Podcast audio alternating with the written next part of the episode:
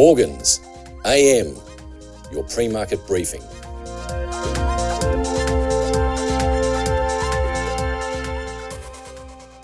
US equity markets advanced on the first day of the third quarter ahead of the 4th of July holiday long weekend.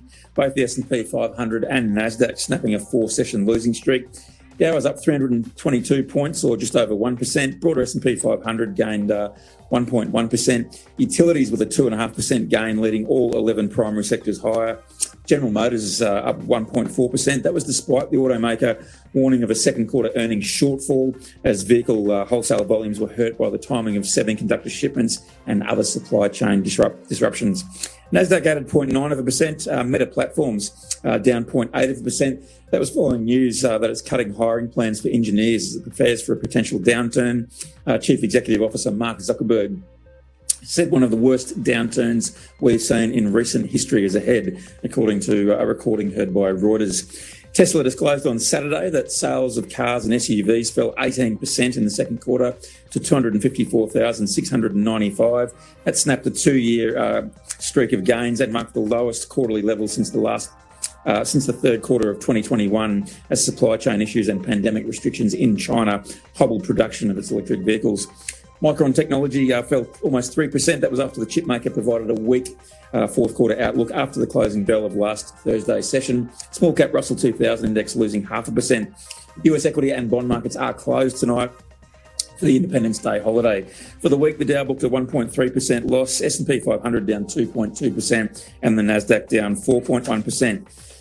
US corporate earnings front, uh, it's a quiet week ahead. Levi Strauss and WD-40 post quarterly results on Thursday night, while Costco Wholesale Corp reports revenue data for June. Analysts expecting earnings for S&P 500 companies to grow by 4.3% during the second quarter, according to FactSet data. That would be the slowest pace of quarterly earnings growth, uh, growth since the fourth quarter of 2020.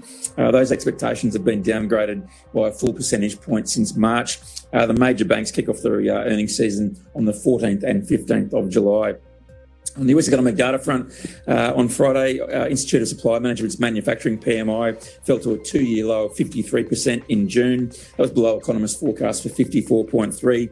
Separately, a final reading of the S&P Global Manufacturing PMI was revised slightly higher to 52.7 in June, um, but still pointed to the slowest growth in factory activity since July 2020. Uh, separately, construction spending uh, fell 0.8% um, in May. That's the first uh, decline since September 2021. European bourses were mixed on Friday after suffering their worst quarter since the onset of the COVID 19 pandemic. Uh, Pan European STOXX 600 index dipping 0.02%. Technology sector down 2%, leading the losses. Uh, Dutch chipmaker ASM International uh, dropping 9.3% to be the worst index performer. Utilities, however, gained 3%. Germany's DAX added 0.2%. France's uh, CAC edge 0.1% lower. Um, probably the latest example of technology companies and the sharp revision of uh, valuations uh, that we've seen. Sweden based specialty lending and online payments provider Klarna Bank is nearing a deal to raise new money at a valuation of $6.5 billion, according to uh, reports. The Buy Now Pay Later group is reportedly negotiating to raise about $650 million, mostly from existing. Uh, existing uh, investors. That compares to when the company was valued at $45.6 billion back in uh, June 2021. On the economic data front in Europe, flash reading of the Eurozone Consumer Price Index accelerated to a fresh record high of 8.6% in June, higher than economists' expectations for 8.4%, uh, driven primarily by energy prices, which were up almost 42%. London's FTSE 100 dipped 0.01 of a percent on Friday after a choppy session. Major miners under fresh pressure. Anglo American falling 3.9% and Rio Tinto down uh, 1.7%. Base metals fell across the board as inflation and factory data reinforced fears that central bank uh, tightening would push economies into a recession and hit metals demand. Copper shed 2.6% to $8,047 per tonne, or around $3.65 a pound. Did touch their lowest level since early February at $7,955 uh, per tonne. Uh, LME copper logged a fourth consecutive weekly decline, down uh, 4%, uh, having registered its worst quarter since 2011 in the three months ended June, down 20.5%. Nickel was down 3.6% to a five month low on Friday of $21,890 per tonne. Uh, aluminium weaker at $2,445 per tonne. Zinc down 3.3% to $3,052.50 per tonne. That's its lowest settlement uh, since October 2020.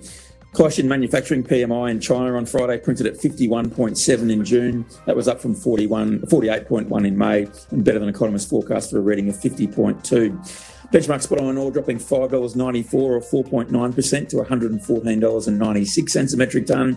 Gold futures also lower, down $5.80 at $1,801.50 an ounce. That's the lowest, most active contract uh, settlement since February, down 1.6% for the week.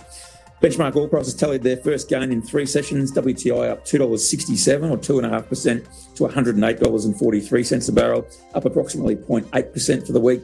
Brent gaining $2.60 or 2.4% to $111.63 a barrel, extending their weekly climb to 2.3%.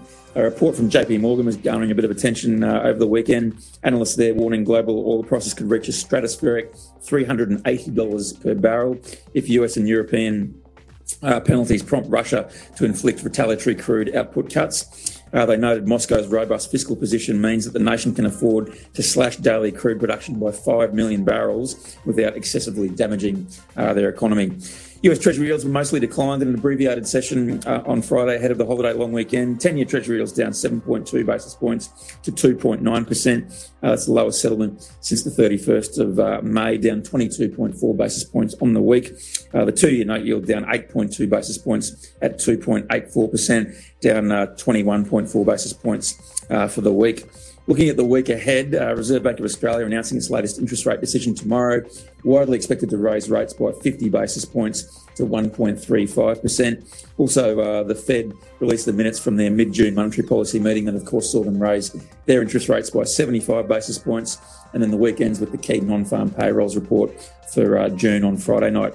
Aussie dollar weak, they're buying about 68.15 US cents very busy Australian economic calendar today that includes building approvals and private house approvals for May, the TDMI inflation gauge for June, AI Group Construction Index for June, and the latest uh, ANZ uh, job advertisement series for June, and also final readings of the S&P Global Services and Composite PMIs.